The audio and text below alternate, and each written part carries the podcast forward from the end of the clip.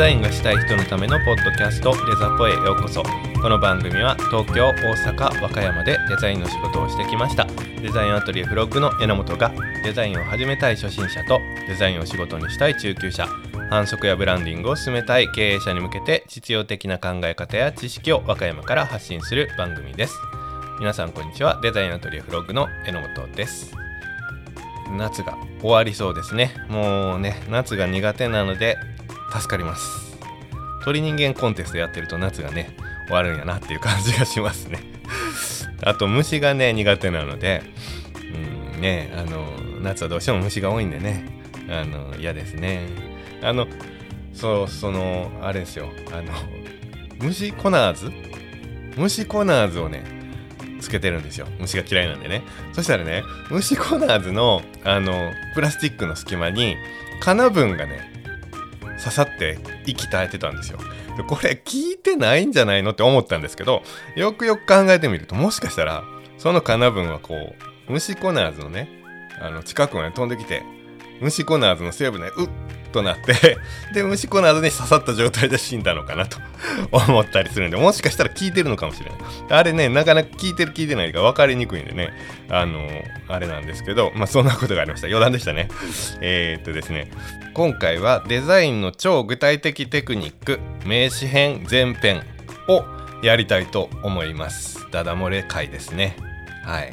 じゃあダダ漏れ回を始めていきたいと思います。名詞っていうものを通してお話ししますけど、別に名詞だけの話じゃないと思ってます。で、結構ここで話することはテクニック、デザインのね、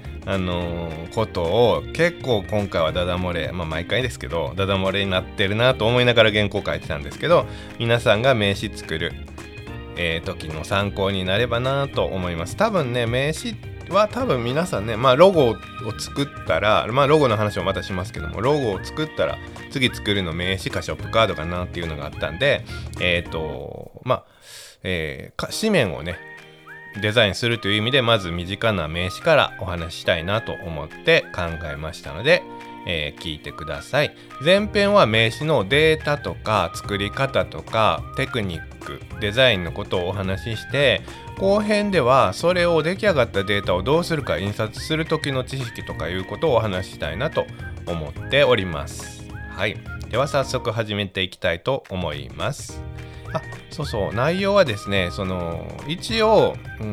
イラストレーター使ってる方とかキャンバー使ってる方とかね、人それぞれだと思うので、とりあえずソフト的なこと、操作的なことはねあんまり話しないで進めたいと思いますので聞いてください。はい、では早速始めます。まずですね、何からやっていったらいいでしょうか。まず、91×55 の四角の枠が名詞のサイズになります。それを書きます。で、言っちゃダメですよ。ダメなんですね。そんな話の前にしっかり分析して目的を設定しましょうっていうところからです。はい、確かに本職で名詞をたくさんね作っていくことになれば、名詞のね今言った 91mm×55mm のまず四角を書いてとかってあってやりながらね、同時進行で考えたりは慣れてきたらするとは思うんですけど、ちょっとでもね変わった内容とかちょっと特殊な業種だったり、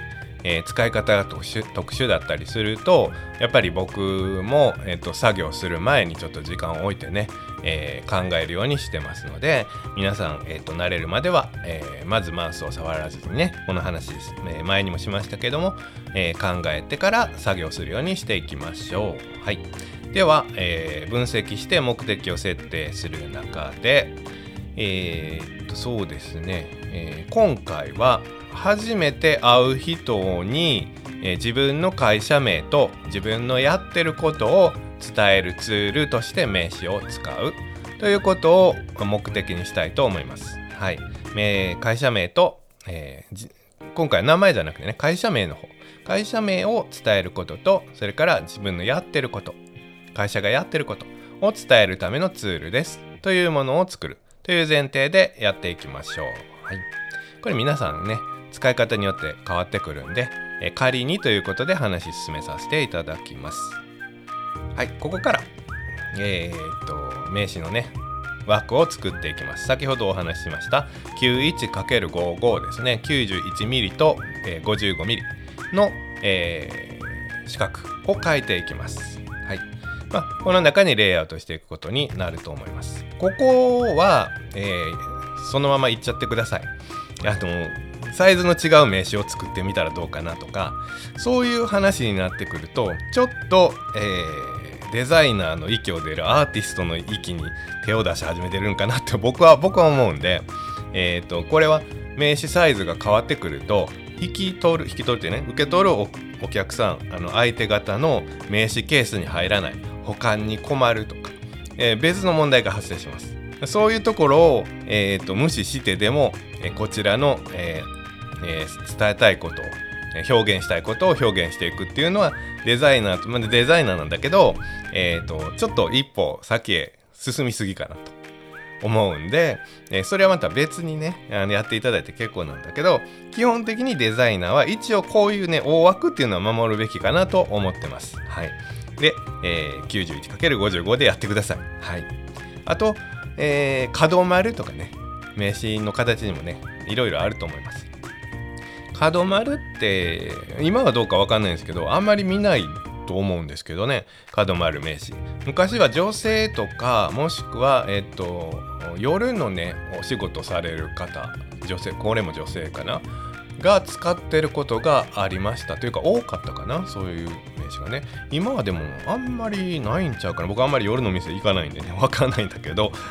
あんまり、発注も来ないですね。角丸にしてくださいってね、そういう形はまあ置いといて、普通の名詞を、普通の枠内で、その中で自分のできることを、デザインしていくっていうことの方がデザイナーらしいなと思ってますので、今回はその話を、していきたいと思います。はい、9155の枠を書きました。ではそこに、入れる内容を、材料を、仮置きしていきます。ざっとでいいと思います。最初からね一個一個決めながら置いていくと大変なので、入れる内容を全部文字打ちなりロゴだったらデータを配置して、この内容を全部この中にバランスよく綺麗にデザインしていくんだなという状態までまず持っていくというところが必要になってくると思います。はい、そこまで終わりましたらいざ作り込みですね。はい、好きにデザインしていっていただいていいと思います。でその中で、もちろん迷うと思いますね。こっちのデザインにしようかな、あっちのデザインにしようかな、ここをベタ塗りしようかなとか、いろいろ考える中で、画面上で、その四角書きましたよね。デザイン大きく変わる場合はもう一つ四角書いて、そっちで表現してください。で2つ並べて表現してください。最終的にお客さん、自分でね好きな方を選ぶこともあるし、お客さんがどっちか選んでねっていう風に渡す時もありますので、両方、作ってもらった方がよりいいものを見比べられるのでいいと思います。上書きしちゃって前の方が良かったなってなったらね大変なんで、横に避けるかファイルを分けて別に作るかしていただければいいと思ってます。はい、それと、好きにデザインしていくんですけど、参考に他の人の名刺もたくさん見た方がいいと思います。ある程度ね名刺の中には決まり事があるんですよね。名刺だから社名があって名前があって役職があってって当たり前のことなんですけど、これをちゃんと把握しとかないと、漏れが発生したりして、後々ね あれ入れるの忘れたってなったりするし、他の名刺をたくさん見ていくと、ある程度セオリーが見えてくると思うんで、そのセオリーを踏まえた上でデザインしていった方がより良いデザインができると思います。はい、で名刺を作っていく、ここからねまだどんどん作り込んでいく中で、6つポイントをちょっとまとめたのでご紹介したいと思います。この6つがダダ漏れですこの6つやれれば、名刺をお仕事として受けても全然問題ないかなと思ってるんで漏らしていきます。はい、ポイント1、はいまず客観的な印象で目的が達成できるかどうかです。はい、名刺が出来上がった時にそれを見た時の印象、前にちらっと話しましたけど、一旦マウスを置いて他のところを見て、一瞬だけそのデザインしたものを見て、でまた別の、場所を見て目をそらしてね、で頭の中に残ってる印象はどうだったかなっていうことを、客観的に感じてください。その印象で最初に設定した自分の会社名とやってることが、伝わるかどうかっていうことが大事だと思いますので、客観的な印象で目的が達成できるかどうかを確認する。これがポイント1です、確認するというかね、達成できているデザインができているかっていうことを考えながら作っていくっていうのがポイント1になります。はい、その中でプラスアルファ、その会社のコーポレートカラーね、決まってると思いますから、そのコーポレートカラーを入れていってください。ただ色数はそんなにたくさん入れると、意識がね分散して印象が変わってきますし、パッと見た時の印象が逆に残らなくなるので、コーポレートカラーを伝えて、今回は会社のことを知ってもらいたいんでね、コーポレートカラーを伝えたいということもあると思いますんで、それだけがはっきり分かるようにしてあげた方がいいと思います、はい、ポイント1はそういうことになりますね、はい、次ポイント2です。代償関係が美しいかどうかです。かなり具体的な話ですね今日ねはい、代償関係は、チラシとかだとかなり意識して、差をつけます。名刺の中だとあまり差をつけるとちょっと突飛な名刺になっちゃうので、やりすぎるとダメなんですけれども、その中でも代償関係はちゃんと作って、美しい配置にしていく必要があります。さらに具体的にねお話ししていくと、一番小さい文字はだいたい僕の経験上6ポイントから7ポイントぐらいかなと思います、住所とかね、一番文字数が多くて情報、名刺を受け取ったその場でね住所を確認する必要ってあんまりないので、物を郵送したりするときに必要になるんで後回しなんで、重要度が、低いものに関しては一番小さく、それが6ポイントから7ポイントぐらいが一番綺麗かなっていうふうに今のところ思ってます。はい。じゃあ大きいものはってなってくるんですけど、だいたい小さいものが6から7ポイントだったら、大きいものは12から10、15ポイントぐらいかなっていうのが僕の今まで名刺作ったところの経験上のサイズです。あまりにも大きくなってくると、ちょっと印象的に突飛な名刺になってきて、見た目の綺麗さとかまとまりがなくなってくるという感じがしますね。なので、仮にですけどね、さっき言う小さいのは6から7、大きいのは12から15、これはあくまで仮になんだけれども、美しく作る上での参考として、覚えておいてもらっていいかなと思います。一度ねそのサイズで作ってもらってね、そこから変更していってくれればいいかなと思います、はい。2つ目のポイント、代償関係が美しいかどうかです。はい、ポイント3、位置合わせですね。位置合わせっていうのは発音が関西弁すぎますかね。位置合わせどうなんでしょうね位置合わせわかんないです。何の位置を合わせるかって、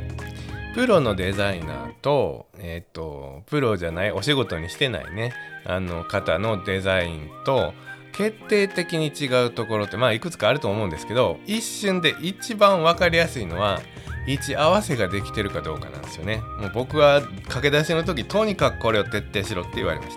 た。例えば画面の左の上の方から社名が、デザインアトリエフロッグって入ったとします。そうしたらその、デザインアトリエの「で」の始まりの位置と、下の方にね今度配置する住所の最初は郵便番号かな、郵便番号の一番左の初めの位置を合わせる。別にここに必ず合わせるということじゃないです。何か、各パーツ、ロゴ、マーク、電話番号ね、住所、いろんなものが、始まりがあります。この始まりの位置を何らかの位置に合わせた方がデザインは綺麗にまとまります。この位置がバラバラなのはあえてバラバラにするっていうことはしますが、微妙に違うとかいうのが一番ダメなんですよ。だから必ずどこかに位置を合わせてください。そうするとデザインがすごく綺麗になります。これはもうバラしてしまうと、これができてるできてないでプロとプロじゃない人の違いがもう一目で一瞬でわかるんで、ここを、意識するだけでめちゃくちゃ綺麗になります。はい、何か多く配置する、住所とかね、そういうものパーツを配置するときにそこである理由をつけることになります。これが、デザインを綺麗にするコツです。すごく大きい、これは重要です。はい、ポイント1合わせ、ポイント3ですね。1合わせでした。はい、ではポイント次4ですね。デザインセンスを前面に出しすぎない。これね、僕は名刺においてはすごく大事だと思ってます。はい、デザインを自由に作るってなると、良いデザイン、綺麗なデザイン、インパクトのあるデザイン、ね、注目を浴びるデザイン、したくなるんですけど、名刺っていうものの特性を考えると、あまりデザインセンスを外に出そうとしない方が、いいです。名刺って長く使うんですよね。すごく長く使います。まあもちろんなくなったら追加印刷するんで、その時にデザイン変更してもらっても構わないんですけど、基本的にはなくなるまで使いますよね。で、たくさんの人に見てもらいます。はい、それ使ってるとね、見る方はね、おって思うかもしれない。すごいデザインセンスが光る、すごいデザインをしてたらね。でも使ってる側がね、これ本当にしょうもないことかもしれないけど、使ってる側がね飽きてくるんですよ。変なことって言ったかね、デザインセンスを前面に出してるとすごく飽きてくるんですよ。だから多分もらう側も最初にはインパクトあるかもしれないんですけど、また改めてね見た時に多分飽きるんですよ。で、結局長く使ってて飽きないデザインってシンプルなデザインなんですよね。美しい文字組みで、綺麗にまとまった名刺っていうのが使ってても飽きないっていうことは、やっぱり見てる側としても美しく、見てくれる、美しい、配色、美しい文字組みを、良い印象でね見てくれるっていうことだと僕は思ってます。ただね、センスがないっていうか、見せたいポイントがなくって、ただ単に面白くない文字の配置だけ、色の配色だけっていう名刺を作っても確かに意味はないんで、こういうものに関してはワンポイントデザインセンスをキラリと見せるっていうのが効果的です。なので、まあマークとかねがすでに、デザインセンスのキラリと光るポイントだったら特に何もする必要ないと思います。マークがないっていうね、段階の方もいらっしゃいますし、単にマークが、もう会社で決まっててね、あんまり面白くない、マークだったと、何十年も100年以上使ってるマークだから、ちょっとおとなしくてデザインセンスをキラリと見せるところにはなりえないっていう場合は、その他のワンポイントですごくちっちゃくてもいいと思います。何かのポイントを一つ小さく作る、そこでデザインセンスがキラリと光れば、名刺としてはめちゃくちゃかっこいい名刺になると思います。ここ、素材っていう話も出てきます。これは後半で次回ねしたいと思ってます。紙の質、紙の触り心地とかね、そういった感じでセンスを見せる方法もあります。ちょっと違うところっていうのが大事だなと思いますので、デザインセンスをね前面に出しすぎないっていうのがポイント4つ目になります。はい、ポイント5つ目、紙の端からの距離。これね、そのままです。名刺って切り落とした時、紙の端っこありますよね。その端っこから自分の配置したデザインのロゴとか社名とか住所とか電話番号ね、ここまでの距離って、最初未経験の場合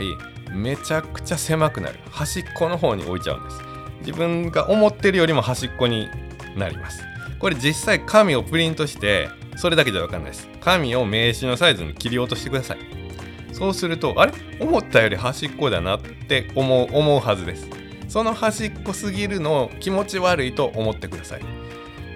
やっぱりね、ちょっと自分が思ってるよりもかなり内目に入れた方が名刺は美しく仕上がります。はい、結構ね、デザインチェックしてください、名刺作りましたんでっていう方のを見てると、大概紙の端っこの方まで入ってます。これはかなり、気持ち悪いです。気持ち悪いですって言ったらあれですけど、なんか違和感を感じるんですよね。で、そこにあるっていうことは位置合わせはしてないはずなんですよ。そこまで文字がいっちゃったとかね、なんとなく配置したスタートの起点がそこの端っこだったっていうような感じなんだと思います。だから、スタート一番最初に物を配置するときに、左端からね、社名を書いていく。その左端の位置っていうのは自分が思ってるよりもかなり内側に入れた方が綺麗にきますよっていうのがポイント5、紙の端からの距離っていうことです。次、ポイント6、裏面に情報を入れてください。はい、そうですね、大体、営業マンとかは、お名刺交換して、そのお名刺を元に一言二言お話が、交互にねあります。まあその表面でね、例えば芸能人と同姓同名だったとかさそんなことがあるんだったら多分もう表面だけで十分なんですけど、ある程度初めましてって言って挨拶した時に社名と名前と住所とかっていう一般的なね情報だけだと、最初の一言二言 なぜか営業マンはみんなしますからね、最初に一言二言名刺とか会社に関してお話をします。その時の材料として必ずみんな裏面見ます。営業に慣れてる方ほど必ず裏面見ます。その裏面に、お話のきっかけになる内容をぜひぜひ入れてください。お店のねことだったらお店のことでもいいですよ、自分のプロフィールでもいいですし、僕なんかだったら裏面に自分のプロフィールとデザポやってますよって、ポッドキャストでもやってますよっていう風に入れてます。そうするとそんなことやってるんですかっていう話だったり、これなんですかっていう話のきっかけができます。だから、それなんでしょうね、営業マンの通例にのっとって情報を用意してあげるみたいなことなんだと思うんですけど、そういうのって、僕は大事だと思いますよ。で、表面には入りきらない、入れたくない、情報、僕は名刺の裏に先ほど言いましたけれども自分の経歴を入れてます。それは自分の、PR のためにね、こんな経験をしてきましたよ、こんなことができるんですよって言いたいんですけど、表面に入れるわけにいかないんで裏面に入れてるんで、裏面は興味がある方が後でゆっくり見てもらうって形でも結構なんで、しっかり見てもらった時に自分の言いたいこと、表で言えないことをどんどん言っていけるんで、裏面に入れてくれれば、たくさん言いたいことを入れてくれればいいと思いますので、裏面をうまく活用してください。はい、ショップカードだったらね、地図とかね裏面に入ってること多いですよね。はい、さあ、ポイント6つ言いましたね。ポイント1は客観的な印象で目的が達成できるかどうかを確認するということ。ポイント2つ目は対象関係が美しいかどうかということ。ポイント3は位置合わせができているかどうか。ポイント4はデザインセンスを前面に出しすぎない、ワンポイントでねセンスを見せるということ。ポイント5は紙の端からの距離を考えること。ポイント6は裏面に情報を入れてくださいねっていうことですね。この6つのポイントで名刺がだいぶ変わると思います。はい、あとは自由にデザインしちゃってください。ここから、さらにダダ漏れ情報を入れていきたいと思います。インスタとツイッターのQR コード入れたい方いると思います。僕も入れてます。お店だったらね、お店の方でインスタとかにね誘導したいなと思うと思います。で、入れるときにインスタから発行、インスタね立ち上げてもらったらインスタで QR コード発行できるんですよ。で、そこの QR コードを名刺に貼ると読まないんですよね。不思議ですよね。読まないで、読むんですけど、インスタから発行するインスタの QR コードってモニター上でね、モニター上というかスマホで読み取るためのものなので、かなりね、スマホの画面 全面に QR コードが出ます。これを名刺に入れると、そのサイズで入れたらとんでもない大きさになるんでね、なんだったら名刺よりスマホの方が大きいですから、そんだけ複雑な QR コードが出てくるんですね。でこれを名刺に入れるときに、せいぜい2センチぐらいかな、 2.5 センチぐらいかな、 QR コードねなってきたら複雑すぎて認識できないです、細かすぎて。で QR コードじゃあどうやんのっていう話ですね。はい、これ知っといたらいいと思います。QR コードの作成は口で言うと、例えばインスタだったら https://www.instagram.com/ほにゃららの部分にユーザーネームで、QR コードに当たる URL が決まってます。ユーザーネームね、皆さん、インスタで多分、ユーザー編集とかってやったらユーザーネームが載ってるはずなんで、com.com/ の後にユーザーネームを入れる。これが、自分のインスタの、ところに誘導するための QR コードです。例えば僕のそのデザポでも、概要欄に載せてます。これが、誘導するための QR コード QR コードじゃない、URL です。はい、Twitter も同じように、あります。これ口で言ってもね大変なんで、メモするわけにいかないんで例えば、検索で、Instagram、QR コード自作とかね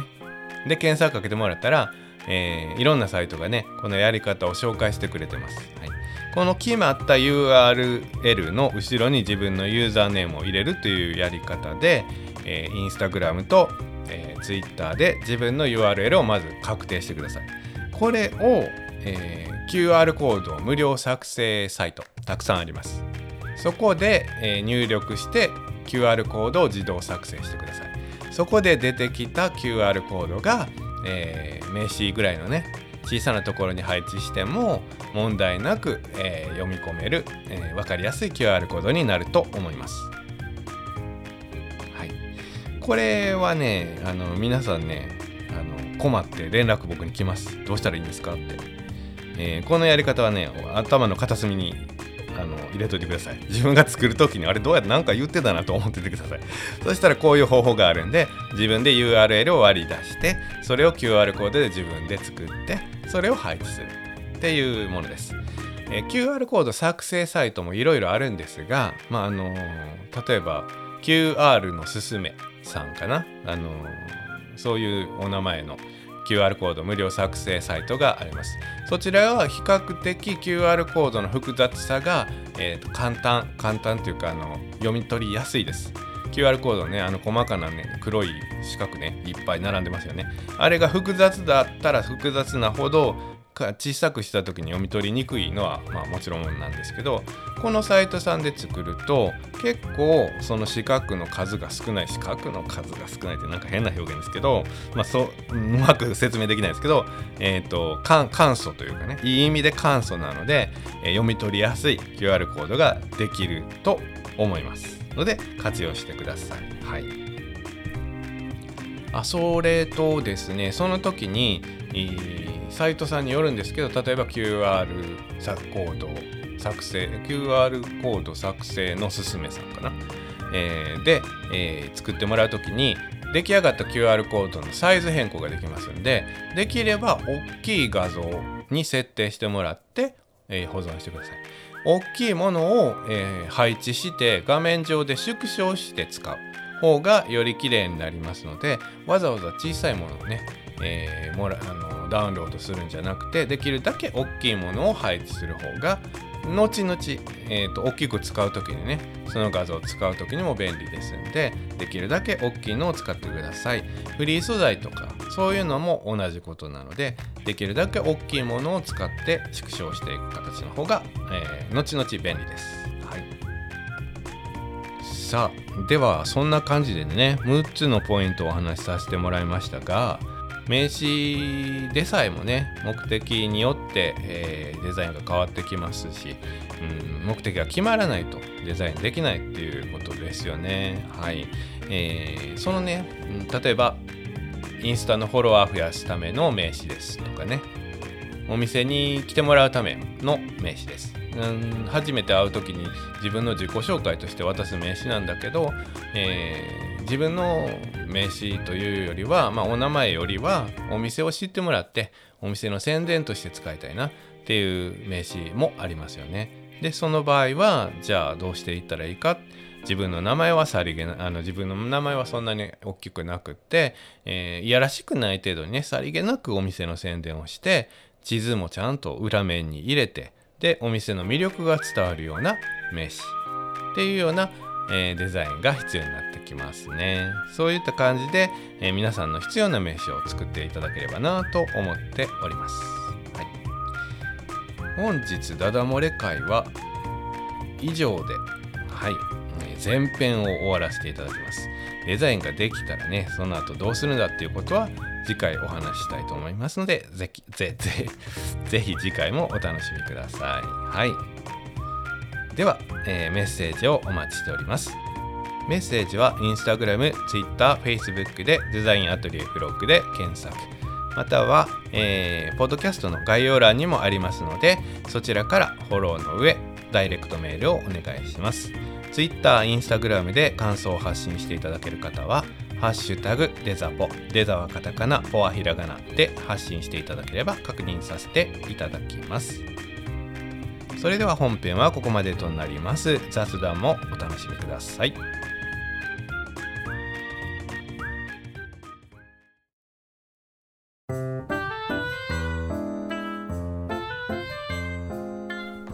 はい、お疲れ様です。アグデザさんがね、前回100回の放送をねしましたね。おめでとうございます。これが配信されてる頃はアグデザさんは多分101回が放送されてるのかなという感じですね。ほんとすごいですね。僕つぶやきましたけど、自分のデザポが100回分のネタがあるとは到底思えないんですけど、ね、すごいことですね。100回ね。デザインと全然関係ない話彼はしてますけど、それでも100回すごいなと思いました。今ね、収録今しましたけども、今これはね日曜日にやってますが、今この間ちらっとお話したかな、メニューブックのね飲食店のメニューを作成してるということでね、ちょっと昨日までねバタバタとしてね、あんまり睡眠時間が取れてないという状態で進めてますが、やっと終わりましてね、よく言うのができたと思います。締め切りっていうのをね追われながらなんで、もちろんデザインね追求できたかっていうとね、なかなか後悔も残るんですけれども、無事終わってお客さんにも喜んでもらったというものですので、またね機会があればそれを、インスタグラムにねアップしたいなと思ってますので、アップした際は皆さんよろしくお願いします。インスタグラムのねフォロワーさんはね、農家さん、前にちらっと言いました農家さんね、アグデザさんの紹介でフォロワーになってくれた方多いから、農家さんがねいろいろ発信してるのを見ることが多いんですけどね、今まで全然そういう農家さんというか農業というかね、栽培って言っていいのかな、全然知らなかったんですけど、今どうもブドウとかマスカットとかが旬なのかな、時期なのかな、ブドウ狩りとかね、そういう話題がね上がってますね。やっぱり季節のことを何も感じずに生きてきたんでねインスタグラムで季節が分かって嬉しいですね。ブドウ狩りぜひぜひねまた行きたいと思います。子供がうちいないんでね、あんまり子供と一緒にっていうね感覚ではないんですけど、嫁さんとね一回またブドウ狩りとかね、虫嫌いだからダメかなせっかくね農家さんが発信してくれてるんで、機会があれば行きたいなとは思います。それでは今日はここまでとなります。次回の放送もまたよろしくお願いします。それではさようなら。